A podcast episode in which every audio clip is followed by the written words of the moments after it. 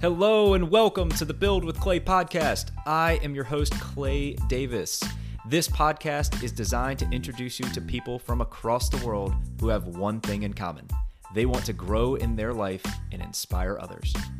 You'll get a front row seat to hear about how they define their mindset and their purpose. We'll unearth their habits, their failures, and learnings throughout their journey. And this will allow you to take those habits those failures and those learnings and apply them to your personal growth journey, no matter where you're trying to build yourself and grow. This podcast is designed for you, so thank you for being here. Prepare to meet interesting people, hear fun stories, learn something new, and plan to leave inspired.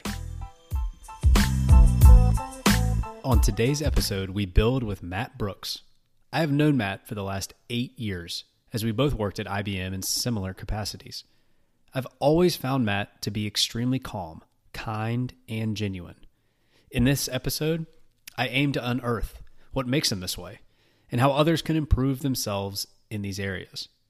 We end up discussing Matt's extremely unique family situation, how that impacted him as a child, how important it is to normalize our differences, and how we can better interact with the homeless.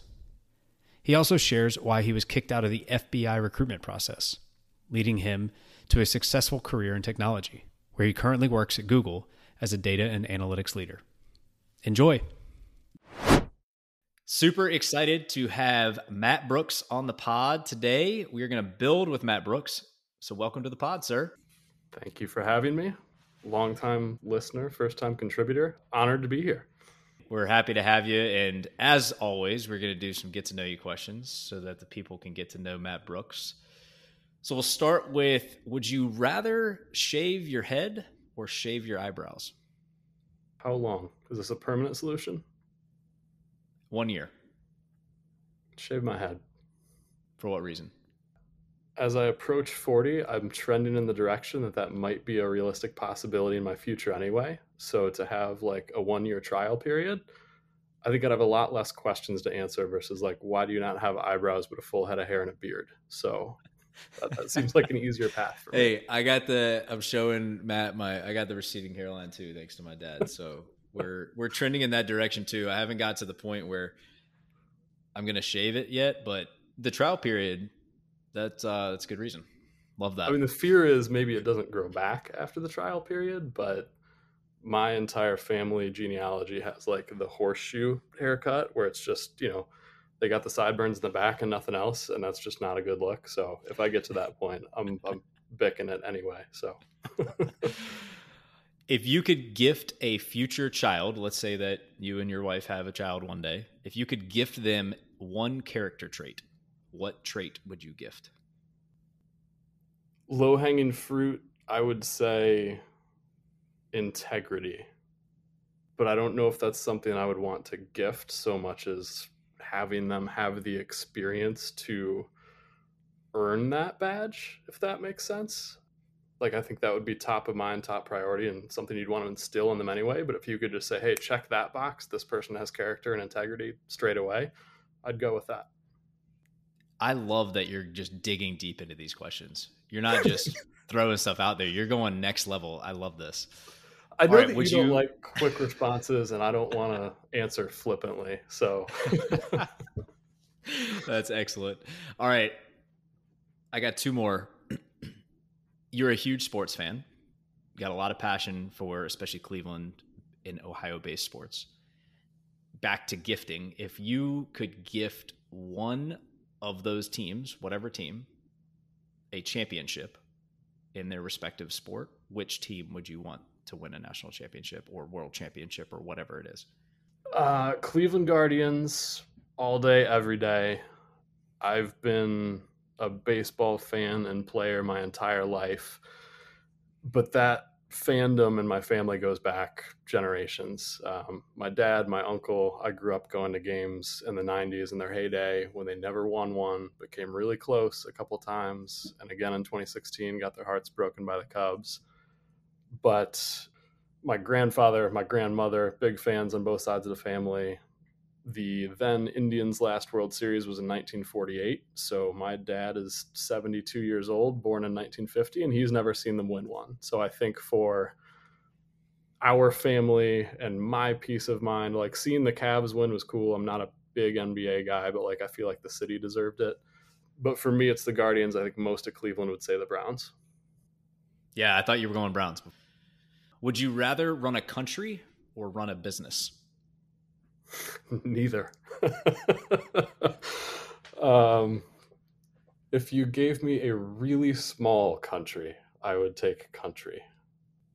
And if you gave me an established business, I would take business. I know that I'm not answering your question in this case. I was a political science minor. I enjoy the theory of politics. I don't particularly enjoy politicians. So running a country is intimidating.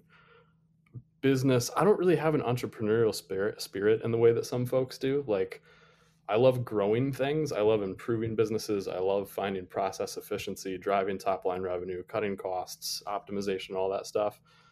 But I'm not so, I don't have the appetite for risk to like run my own. I wouldn't want to be number one and the only one on the line. I could be number two. I could be like a riding shotgun type co COO or something. But at least at this point to my life, I've, I've never wanted to run my own company. We got politics on both sides of that question. Yes. yes, that's a fairly valid point. All right. At one point, you were going to be an FBI agent. I need to hear this story. Yeah. Uh, and disqualified for a really random reason. Uh, not random. I, I, guess there was merit to it. Um, so the story goes like this I was finding myself, I guess you would say. Um, post graduation undergrad, post MBA, my first job out of college was managing a Target store, which I just decided wasn't for me. Nothing against Target, nothing against the role. Like I really enjoyed it. Logistics and operations were interesting. Retail was cool, but I was 22 and I'm like, I don't want to spend every other weekend and every Thursday closing the store, missing out on time with friends when my friends are at bars watching college sports or whatever. Like just the, the lifestyle and the schedule wasn't for me at that age. Um, and I did a little soul searching, and I guess I'd always had sort of a want to serve the country. I enjoy law enforcement. I was kind of fascinated by it. I was really enamored with the idea of having like a blacked out Impala with the credentials that you could flash anywhere and park anywhere. I was living in Chicago at the time. Parking's, you know, that would have been worth it in and of itself. I'll make the abridged story the version of the story if I could, but um, it's a really long process and you don't hear very much. Like the Department of Justice does not communicate frequently or clearly. Um, you submit an application and typically they look for people with hardened skills. They look for lawyers, they look for accountants, they look for computer science, language, or uh, math specialists for counterterrorism, white collar crime, whatever it may be, previous law enforcement experience, military services valued, so on and so forth. And then they have a category that is it's basically a catch all for if you don't have one of these backgrounds, you can apply if you have a master's degree and two years work experience or a you know a regular undergraduate degree and six years of experience, so on and so forth. So I applied for that role in the meantime, they send you all the physical things you're supposed to do. You have to be able to do so many push-ups, sit-ups, uh, mile and a half run, and pull-ups, and you have to be able to score at least one point in all four of those categories, up to a total of ten points. So, you know, I'm sending in my application. I'm getting myself in physical shape. Hear nothing, hear nothing, hear nothing. Like six months passes, and I get a letter back from Washington that says your exam date is this day show up, be on time. There's no alternative options. There's no like take it another day if this doesn't work for you. It's just be there or don't. Um, so I showed up, and there was a lot of folks significantly older than me. I was 23, and um, lawyers and accountants and cops and lots of people in the room. You take a standardized test. Um, you're escorted by an armed FBI agent into the FBI office. You take a test that's kind of behaviorally scored of what would you do in this situation and they give you you know a scenario and four options maybe five multiple choice none of the answers are obviously wrong some of them seem more correct than others but really it's a behavioral test on consistency i think more than anything of you know they'll give you different flavors of the same question i think they're looking for consistent responses in how your mind works and so on feel okay about that test but not great because there's no right or wrong. It's just, you know, is, is your line of thinking aligned with how we would like our agents to behave in the field? And they said, we'll be in touch. Basically, we don't know when, but we'll be in touch at some point. So another five months passes, give or take, and I get invited back for phase two. Um, there's a prep for phase two. Normally, phase two is panel interview. You submit your self assessed physical scores, um, background checks, talking to neighbors, elementary school teachers, friends, family, classmates, everything. But I get brought into a room with about six other people, and they preface with, Hey, congratulations on making it this far. Um, at the Chicago office of the FBI field, we're really proud that we have the highest success rate of once you're in this room, there's about an 80% chance that you'll be in Quantico for field basic training from this point forward. But before we get to that point, we need to let you know how this process is going to work. You're going to submit your background. We've already started it. You're going to answer some questions. We're going to do psychological evaluation. We're going to send you on a polygraph. We have to make sure that you didn't cross any of the lines in terms of narcotics violations or felonies on your record or you know anything that you weren't honest and disclosed earlier in the process so on and so forth if you fail the polygraph, you are permanently prohibited from working for the Department of Justice. So don't try and hide something. If you think you can beat the polygraph, go for it. But again, you know, if, if you don't make it through, like you're just done forever. If you did something bad, and there's usually a waiting period for certain things, there's like a 10 year cooling off period from um, any any types of these infractions, uh, you can reapply at that time so they give you a bunch of just off the wall examples of way people's ways that people have been DQ'd out.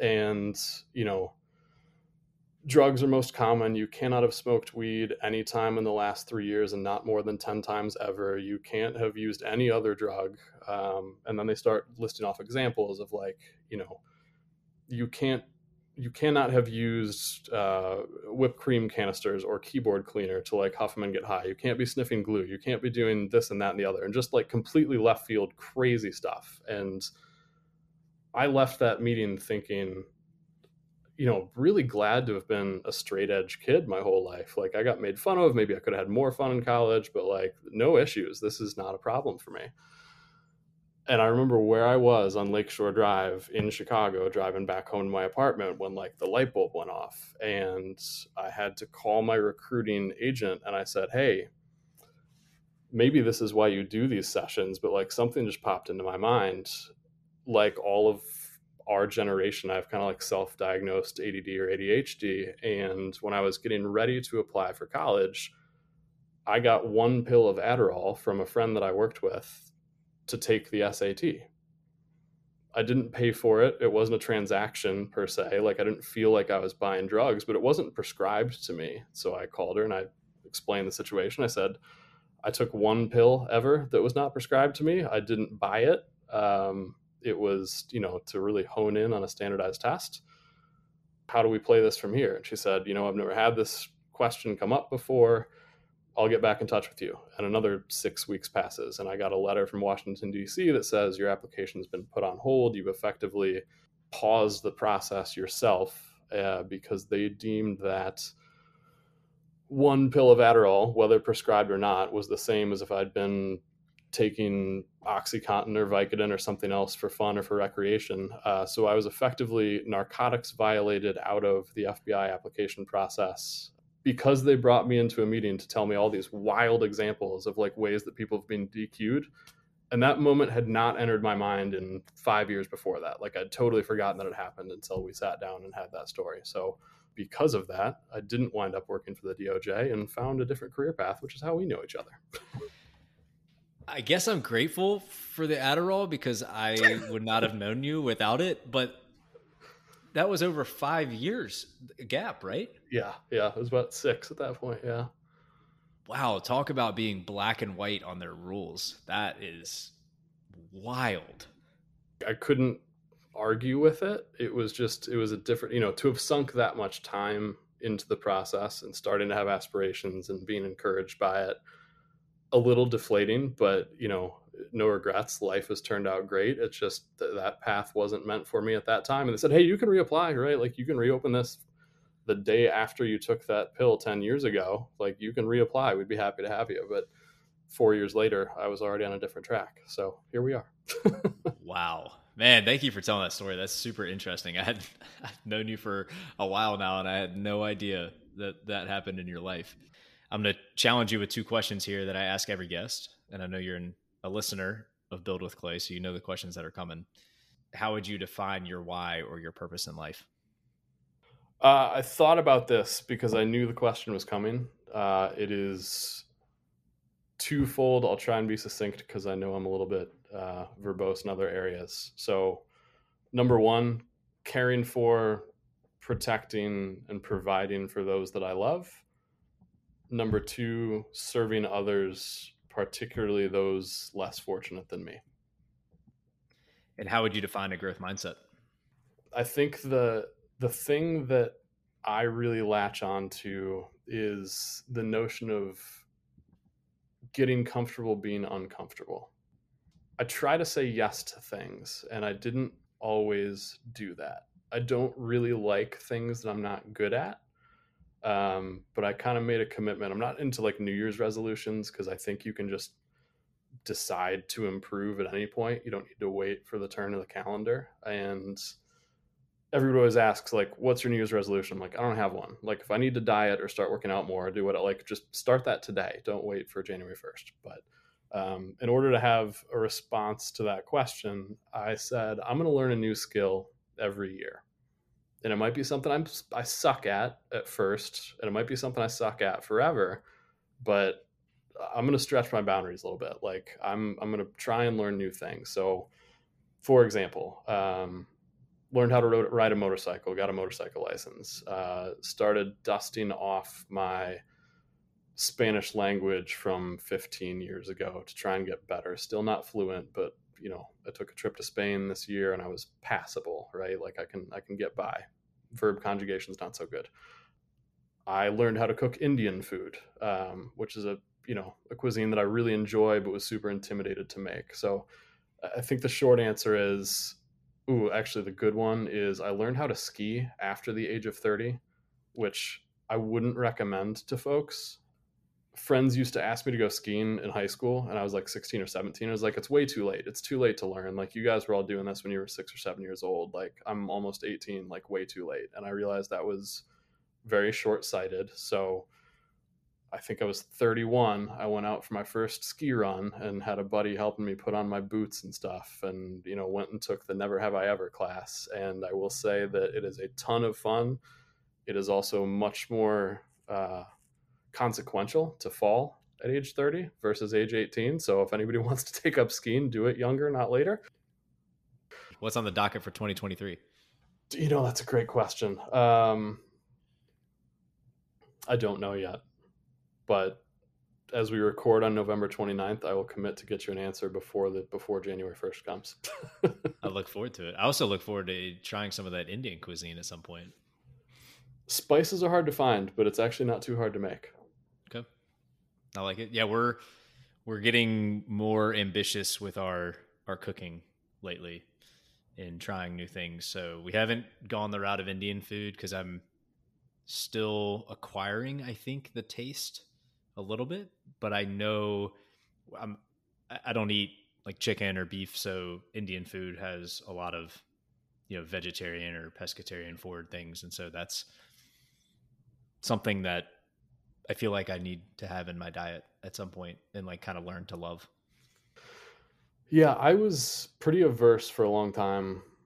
Maybe as a symptom of growing up outside of Toledo, Ohio, like I just wasn't exposed to a lot of, you know, different cultures, cuisines. Um, my parents infamously had like very bland palates, and to me, fish growing up was frozen fish sticks, and I was like, I don't like fish great thing about living in bigger cities is you get exposed to a lot of different things. And turns out, not only do I like fish, I love fish and I love Asian cuisine, which neither of my parents would eat.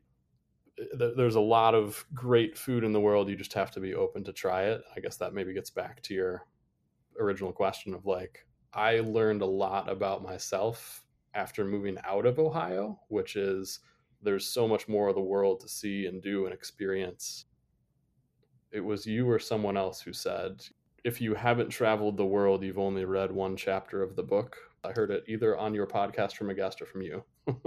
yeah, I think that was from a guest, and it it's so true. It's uh, amazing how it just broadens your horizons and how much appreciation you can have for others and other cultures and everything. But it, it a lot of it takes the experience of getting out of whatever your border is today, city, town, state, country.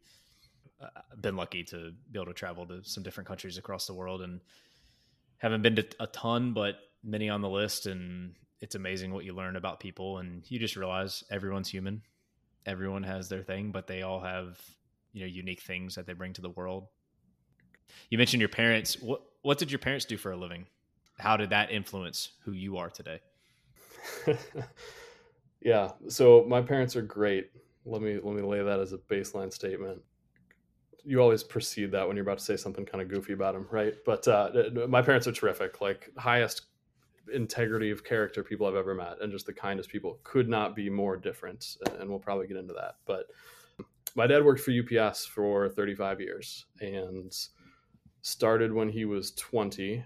Uh, because of that, it took him seven years to finish a four-year program at the Ohio State University.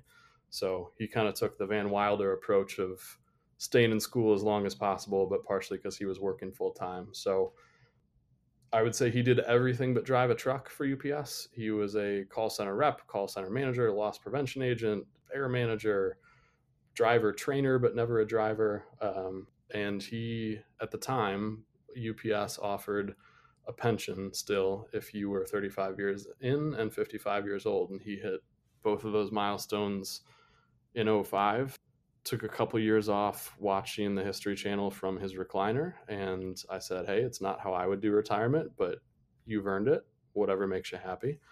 Eventually, got a little restless and got a job as a dealer trade driver because he loved being on the road and just you know shipping one new car for another new car to a different dealer, like and getting paid minimum wage to do it. I think he just liked being on the road and, and having you know a purpose for a while. So. I think what I learned from him above all was resilience and tenacity because at a couple points in his 35 years, um, union workers went on strike, right? In about 94, 95. So for the first time in his career, like my dad had to throw on the brown suit and say, well, Teamsters are on strike. So like everybody's pitching in to do everything, even though I'm in middle management, like we're all shipping packages. Later in his career, I think after they'd gone public, the new UPS stakeholders said, wow, pension's really expensive to pay all these people who've been here for 35 years. Like, let's see if we can get them to bow out early. And they gave him the worst assignments for his last four years, which included driving two hours a day, commuting back and forth, starting his day at 2 p.m., getting home at 2 or 3 a.m., being like a driver assistant during fourth quarter crunch, Christmas time, jumping on and off trucks. Like, not something that someone who's 54, 55, overweight, and has never been in a truck should be doing. But he was like, nope, I'm making it. Like, I have my exit date in mind. I'm going to make it. There's nothing they can do to deter me. I'm getting what I was owed, what I believed in this entire time. And just his commitment to the job, as silly as it sounds, like when he was an air manager in Toledo, the biggest airport nearby was Detroit. And sometimes on weekends, as a kid, he would take me into the hub, the sorting facility and if like four packages got left behind on a conveyor belt that didn't make it to the truck that went to the airport to get on the plane to go somewhere else we'd hop in the car and drive to detroit airport to make sure four packages got on that plane. And i loved it whatever it was time with my dad but i also said like what, what are we doing this for? And he said look we made a commitment to our customer. It was second day air. We said it would be there monday. If it doesn't make the plane on saturday it won't be. I don't know if this is cotton balls or somebody's really vital medication, but that's not my call to make. We're going to get the packages there when we promise. So, like, you know, just kind of things that seem silly or trivial to others. My dad lived it and breathed it for 35 years. So, not glamorous, not fancy, but holy cow, did he have a work ethic? I think I learned a lot from that. Sounds like uh, it. My mom, traditional uh, traditional is maybe not a good word. Um, of the age where women working outside the house was not common. So both my parents are now in their 70s, and she didn't work until my parents got divorced. And I would say the same thing about my mom. Like she was a hustler, right? Like semi contentious divorce, had never earned an income, had never even finished her degree. She was on her way to getting a teacher certification when she dropped out. They got married at 21, never finished her schooling and by the time she was made to go back into the workforce like you couldn't teach in the state of ohio without either a certificate or a master's degree neither of what she had so she was a barista she was a uh, pharmacy assistant. She was a receptionist at a chiropractic office. All while going to school to get her certifications that she needed to become a teacher like she'd always sort of aspired to be. True hustler right? Like just I had two very different upbringings kind of at the age of nine where dad's job was stable, but he worked a ton, wasn't around a lot. Mom was doing everything she could to provide for me and my sister. We split time equally. Neither of my parents were bad. So the courts just kind of said, you know, you can go spend time with whichever parent you want, whenever you want. But um, two very different households of, you know, my dad's a minimalist and very, you know, fiscally responsible. Uh, my mom was just broke. I remember the times when answering machines were a thing and we were not picking up phone calls because she didn't have the money to pay the bills to, you know, it was either put food on the table or pay for one of the utilities. Um, so for, I think for both of those reasons, it was a little bit, uh, it gave me perspective that I think a lot of people maybe don't get coming from where I came from at age 9, 10, 11. Yeah, I mean, those are formative years. And uh, so you get resiliency and tenacity from your dad, you get hustle from your mom and you get the perspective of just being in that kind of unique circumstance at such a formidable age. Could you expand on how this up, upbringing influenced you? I felt different. Like I grew up in one of the waspiest suburbs that you can imagine. No diversity, generally upper middle class. Um, very few parents were divorced. It was just it was a young, you know, kind of flourishing suburb town, um, and up until fourth grade, like I knew the one kid in my elementary school whose parents were divorced. So as soon as I became the second, like I felt different, right? And tons of people go through divorce. Like I'm I'm not alone, right? But like I was unique at that time in that place.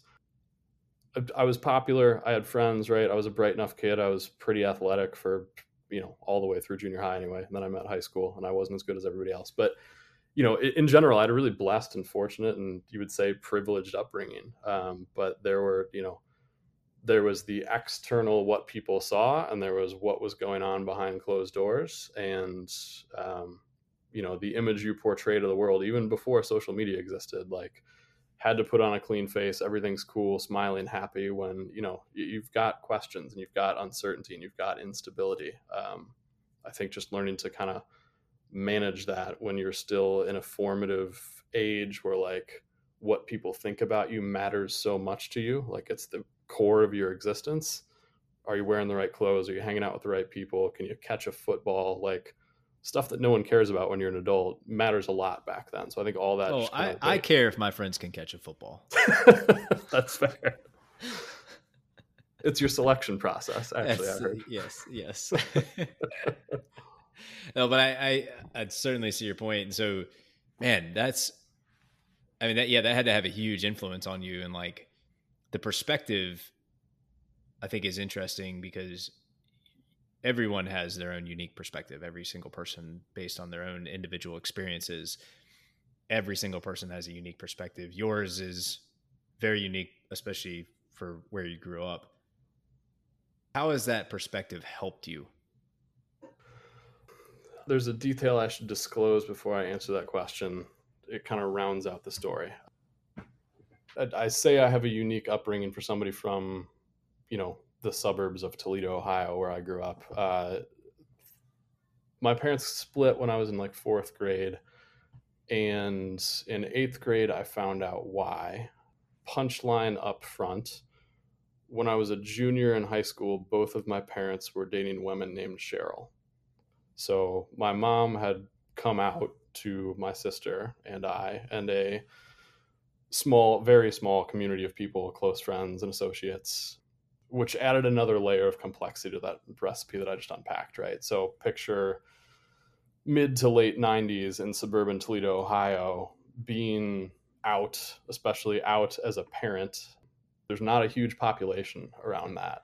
So it was something that I was definitely shy about, definitely embarrassed about, isn't something that I owned up to for a long time. Like, didn't disclose to my friends, didn't talk about it, didn't want people to know that part of my life, right? That we were struggling in certain areas, poor half of the time. And I had a mom who was just weird or different, or, you know, certainly part of a community that wasn't much of a community at the time. Um, I think we've made great strides in the last 25 years for the record and in the spaces around equal rights and inclusivity and everything else that goes along with that. But in the 90s, like that just didn't exist. Um, so I think I learned a lot and it was really just sort of, it was myself growing into a point of confidence in myself and also priorities and caring and realizing that like perception of everybody else doesn't matter, right? Like you take care of the people that you care about. And if people want to dislike or say nasty things about or take a negative view of my mom, I don't care. Your opinion doesn't matter to me. She's terrific. She's the kindest person you'll ever meet in your entire life. And she is different, but I think the perspective came from a combination of things, which is very few people, again, coming from the place that I came from, were exposed to so much at such a young age. And I think it kind of gave me, begrudgingly for a while, more perspective and more appreciation for people who have different opinions and people who have different characteristics and people who have different gods and different partners and different whatever, right? I, I think I, I grew to evaluate sort of the totality of the person and the character of that person over time more and more. Like it's something I'm still working on today. I think all of us are. Um, but I, I, had maybe an accelerated path because of that, because that was certainly impactful, for lack of a better word.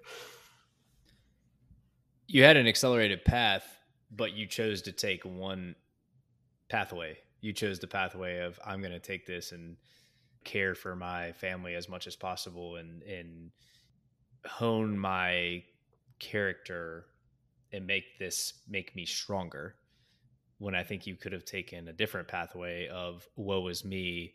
Everything in my life sucks. My parents are divorced. My mom doesn't have any money. My mom's weird what, whatever and been a 10 year old 12 year old 13 year old that just everything is the worst. The world's against you and turned a completely different way. I trust that you are, but you should be like crazy proud of how you handled that as an evolving human in what already is one of the toughest parts of life is going through puberty and middle school and high school and to have all of that surrounding you. I mean, it I appreciate you sharing it because I've known you for a long time and I know that I know how kind you are. I know how understanding you are of any situation of any person and it's neat to hear the backstory as to why you are the way that you are. Yeah, I, I appreciate that first of all, but I think the other side of that coin is the more we normalize conversations around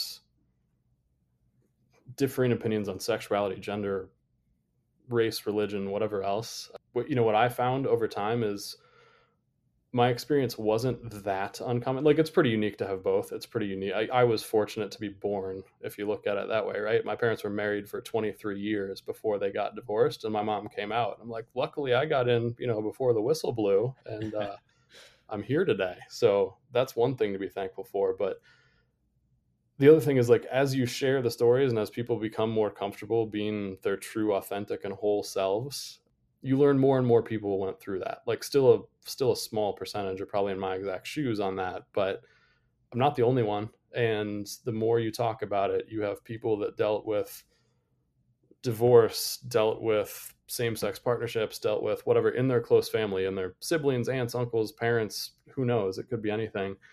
And I was fortunate too to have perspective of I went to high school with people who came from way worse backgrounds than me. We're dealing with far more burdens and everybody's got a cross to bear, I guess, as I say. Like you don't know what someone's going through.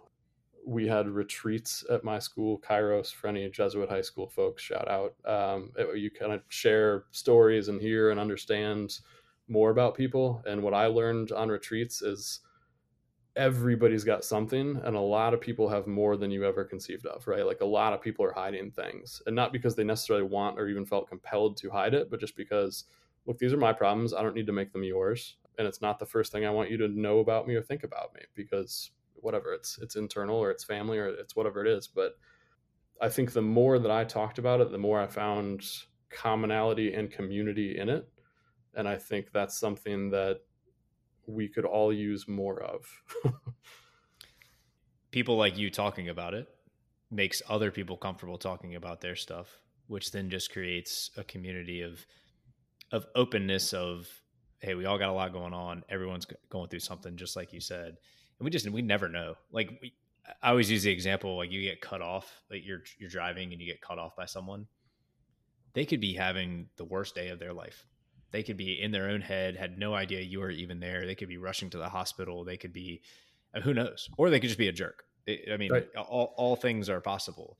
But if we, I think we err on the side of they're a jerk versus, hey, they must just have something bad going on in their life and just, you know, in their own world and not paying attention or rushing to get somewhere because their sister's in the hospital, whatever.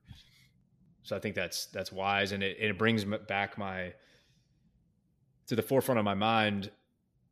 Gosh, I can't remember the book. I feel like it's the Seven Habits of Highly Effective People around seeking to understand prior to seeking to be understood.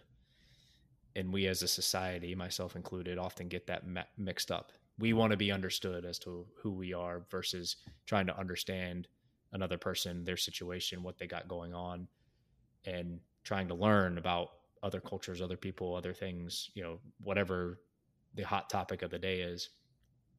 But it's hard because everyone, especially around sexuality, around religion, around, I mean, shoot, sports, like we all have very strong opinions. We seek to be understood versus trying to understand how another person, another human being feels or what their experience has been and why they feel a certain way. Yeah. And your point on I still have work to do in the road rage area. I'm a really polite driver. I try and accommodate people. I let them turn in front of me and so on. But as soon as anybody does anything stupid, like I'm heated. yeah, that that switch flips for me because I, I try to be. I'm better, getting better about not having hurry in my life, and I often felt hurry behind the wheel. So I've been trying to be better about not feeling as much hurry. But if someone's sitting in a, a lane where it's like yield right? Like, and, and the lane keeps going. You know, it's one of those where you're merging on, and you're the only one that can have the lane. and, and, they're just like com- came to a complete stop, and there's like 20 lines of cars. I'm like, come on, a little bit of awareness here. Come on, I I can't get beyond the the stupidity aspect of it. But hey, I gotta eat my own words and realize, hey, they may just have something else going on in their life. Yeah, you're right. If there's ever a good time to exercise patience, it's when you're driving two tons of steel and you're at your most dangerous, arguably. Yes, but, and half the time I've got a kid, if not all three kids behind me, which I should be taking even more caution. But hey, life's all about improving and getting better. And so that's one area where it sounds like both of us could get a little bit better. Well, your journey is super interesting, and I love the perspective that you have, Matt. It, any other like commentary on like the values that got instilled in you, how they manifest in your life today? Like what what have we missed in terms of your journey? I'll close the story the way I started it. Both of my parents are fantastic people and I couldn't be more proud of both of them for different reasons. My dad was miffed understandably, right, by 23 years of marriage, divorce followed by news that my mom was then looking into female partners, like I would just feel like I got dealt a bad hand in life. And I think he did for a while. Fast forward present day, I think they're closer friends today than they ever have been. And they went to high school together, right? Like they were kind of high school sweethearts and so on. So to see somebody as conservatively oriented as my dad make that full turn and rotate back to where they are today, I think is super honorable. It was a journey for him, it was a journey for us, but I think what was always constant was neither my sister nor I ever doubted the care and love that either and both of our parents had for us. Like that was always baseline, right? So if I go back to the what's my why, like that's what I took away from it is there's nothing more important than family. And I'm not somebody who talks to my family very often. You know, we don't talk weekly or even sometimes not even monthly, but there's no question about we would all lay down in traffic for one another, right? Like clearly I would do anything for either my parents, my sister, uncles, so on and so forth. Um, pretty small. Like my entire family is about eight people that I'm blood related to. So it's easy and it's a close knit group, but I think that's that's the takeaway and that's the full circle on that story is like stuff gets thrown at you, you deal with it, you adapt, hopefully you move forward stronger and I think that's kind of the foundation that I that, that's the lens that I view life from at this point. And you mentioned your why. So the first part of your why was about your family. The second part was about doing things for others, especially others who are less fortunate than you are. This can manifest itself in a ton of different ways. So, how do you demonstrate giving back to others in your life? I have found that my most valuable resource is time. And I think that's something that you talk about a lot as well time and attention, to be specific. And when I started in business school and they told me that like the tower that Loyola's business school in was yet unnamed, I had aspirations like I'm going to put my name on that building. Like I'm going to get rich and I'm going to be, you know, 25 East Pearson will become Brooks Hall or whatever. I've come to terms with the fact that not only is that not going to happen, it's not something I want. Like I don't really care about fame or popularity or attention, and I certainly don't need my name on a building. But what I do care about is helping people who were who are where I was. I love helping students. I love helping people who are finding their way, making a transition from one industry to another, like wherever I can lend skills, experience, and perspective, I love doing that. Like I love, you know, I feel like Jen and I, my wife, are, are pretty successful. We're on the right track. We're not retiring next year by any stretch of the imagination, but like we're on a good path. We, we've got great jobs with great companies. We've got great friends, great family. Like life is pretty good.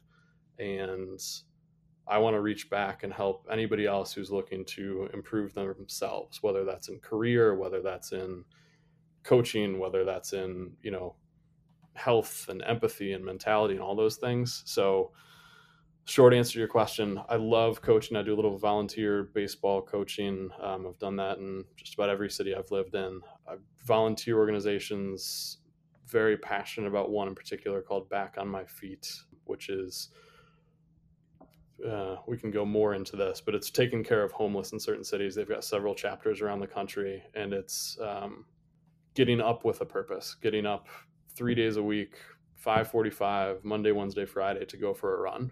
And going for a run could really mean a jog, or it could be a fast walk. Um, and you don't have to be a runner, you don't have to have experience, but you have to be committed to a schedule and a purpose and trying to get better. And one of the first questions they ask you at back on my feet orientation is when's the last time you hugged a homeless person like most people my answer was never like i've never hugged a homeless person at least that i can recall unless it was planted on me you know against my wishes. And they build a community around running for purpose right? Like volunteers get out to do it and partner with. So in chicago for example there's three different houses. One is a YMCA, one is a women's shelter, and one is for formerly incarcerated folks. And Monday, Wednesday, Friday, 545, pick your location. You're out there to do one mile, three miles, five miles, whatever it is, at a pace of your choosing. And with 90% attendance, back on my feet, members who are experiencing homelessness start to get access to job interview and career preparation and financial education and health and like how do we get you on a path to sustainability and being independent, being able to pay rent for yourself, getting a job. Lots of great corporate sponsors, Marriott, Accenture, and others are involved, but the lifeblood of the organization is the people. And, you know, that really kind of opened my eyes to not only are most people good, but people who are experiencing homelessness don't choose it. They wind up there for a variety of factors. Sometimes it's of their own doing, certainly. Sometimes people get into bad habits, make bad decisions, hang out with the wrong crowd.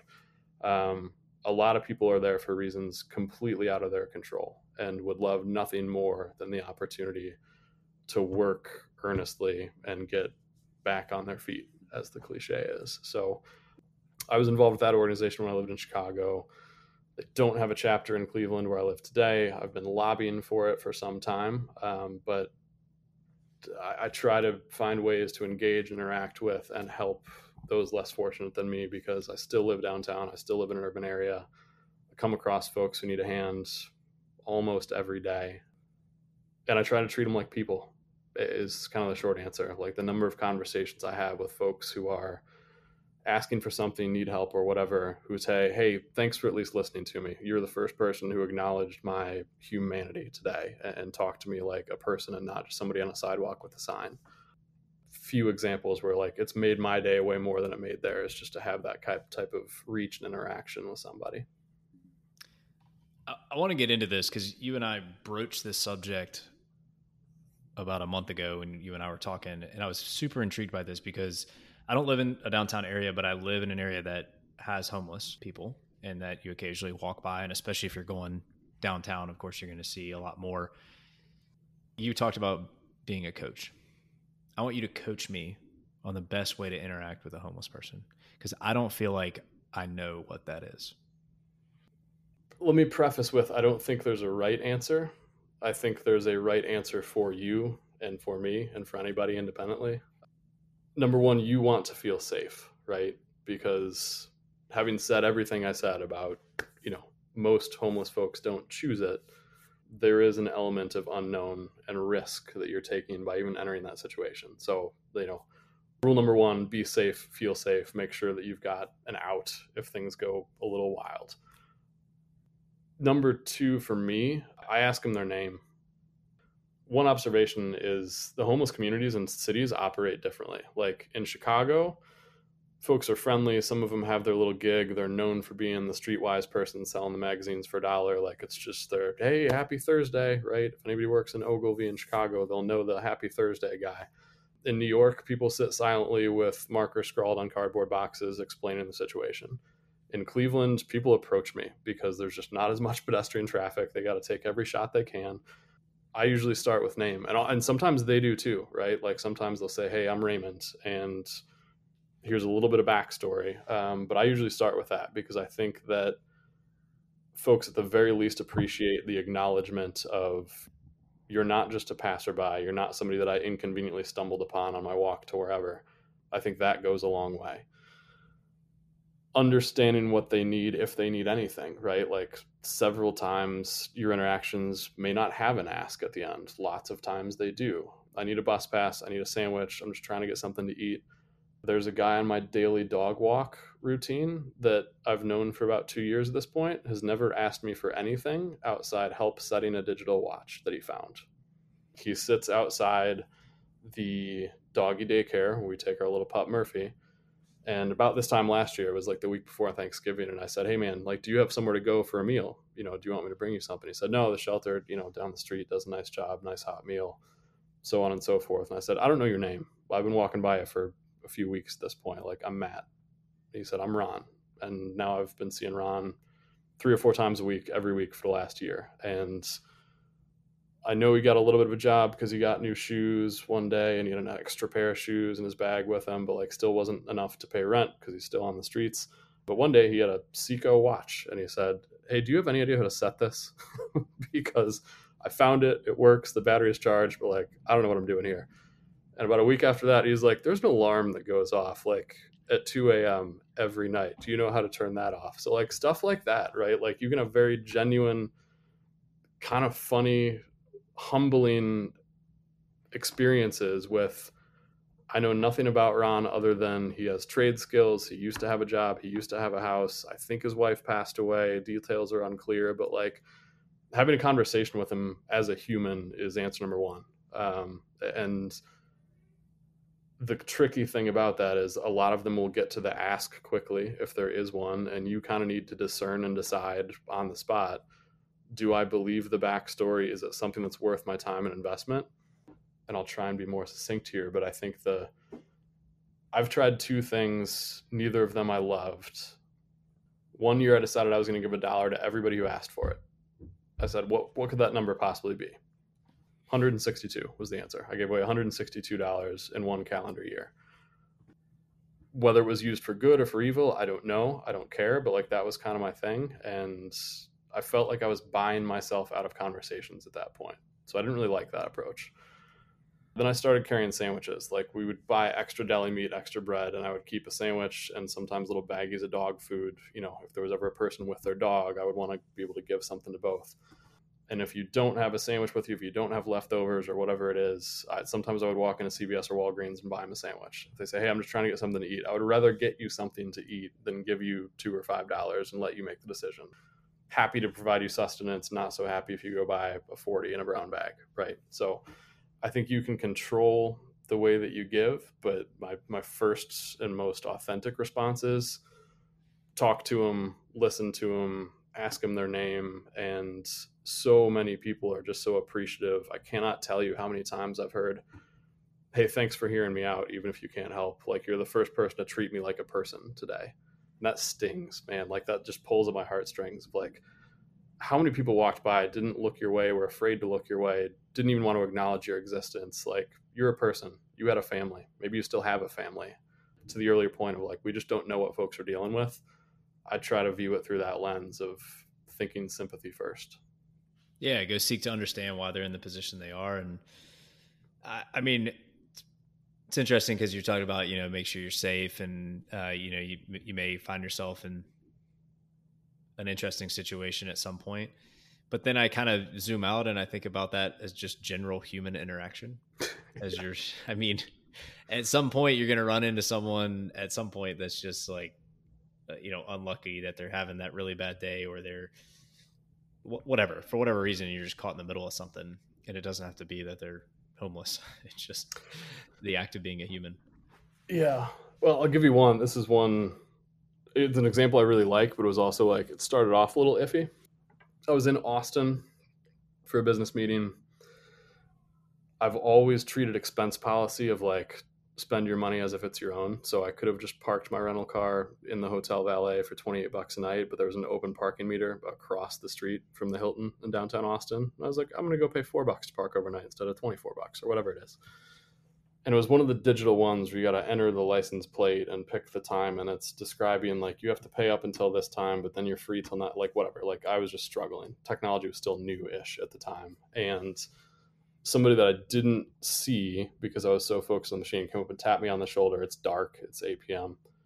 And it was like, sir, sorry to bother you. I'm like, holy cow, startled me, right? Like, didn't see you, came off my left flank, just didn't understand. And the guy says to me, hey, I need 85 cents to catch a bus. Is there any way you can help me? And I knew that I had like a loose $5 bill in my pocket. I bought a sandwich earlier in the day and it was just like not even in my wallet, just loose in my pocket. Pulled it out, handed it to him, like, here you go, man, good luck still trying to get my parking situation figured out. He pauses in that spot and says, This is way more than I need. Do you want me to go inside and make change for you? And I was just, I was awestruck, right? Of like, normally you give somebody five bucks, take the money and run.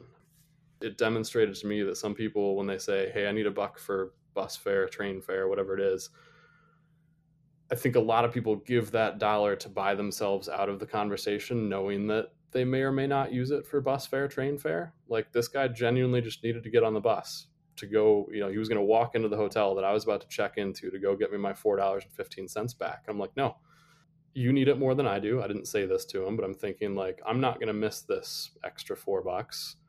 Go get yourself a sandwich or something else. And he apologized for coming up behind me in the dark and all this. It was just one of those like, I went from very on edge to it absolutely made my day to be like, wow, you genuinely needed 85 cents and I overkilled it and you were so grateful. You were going to go get me change back? Like, no, please, please spend it on yourself, right? Whatever that means.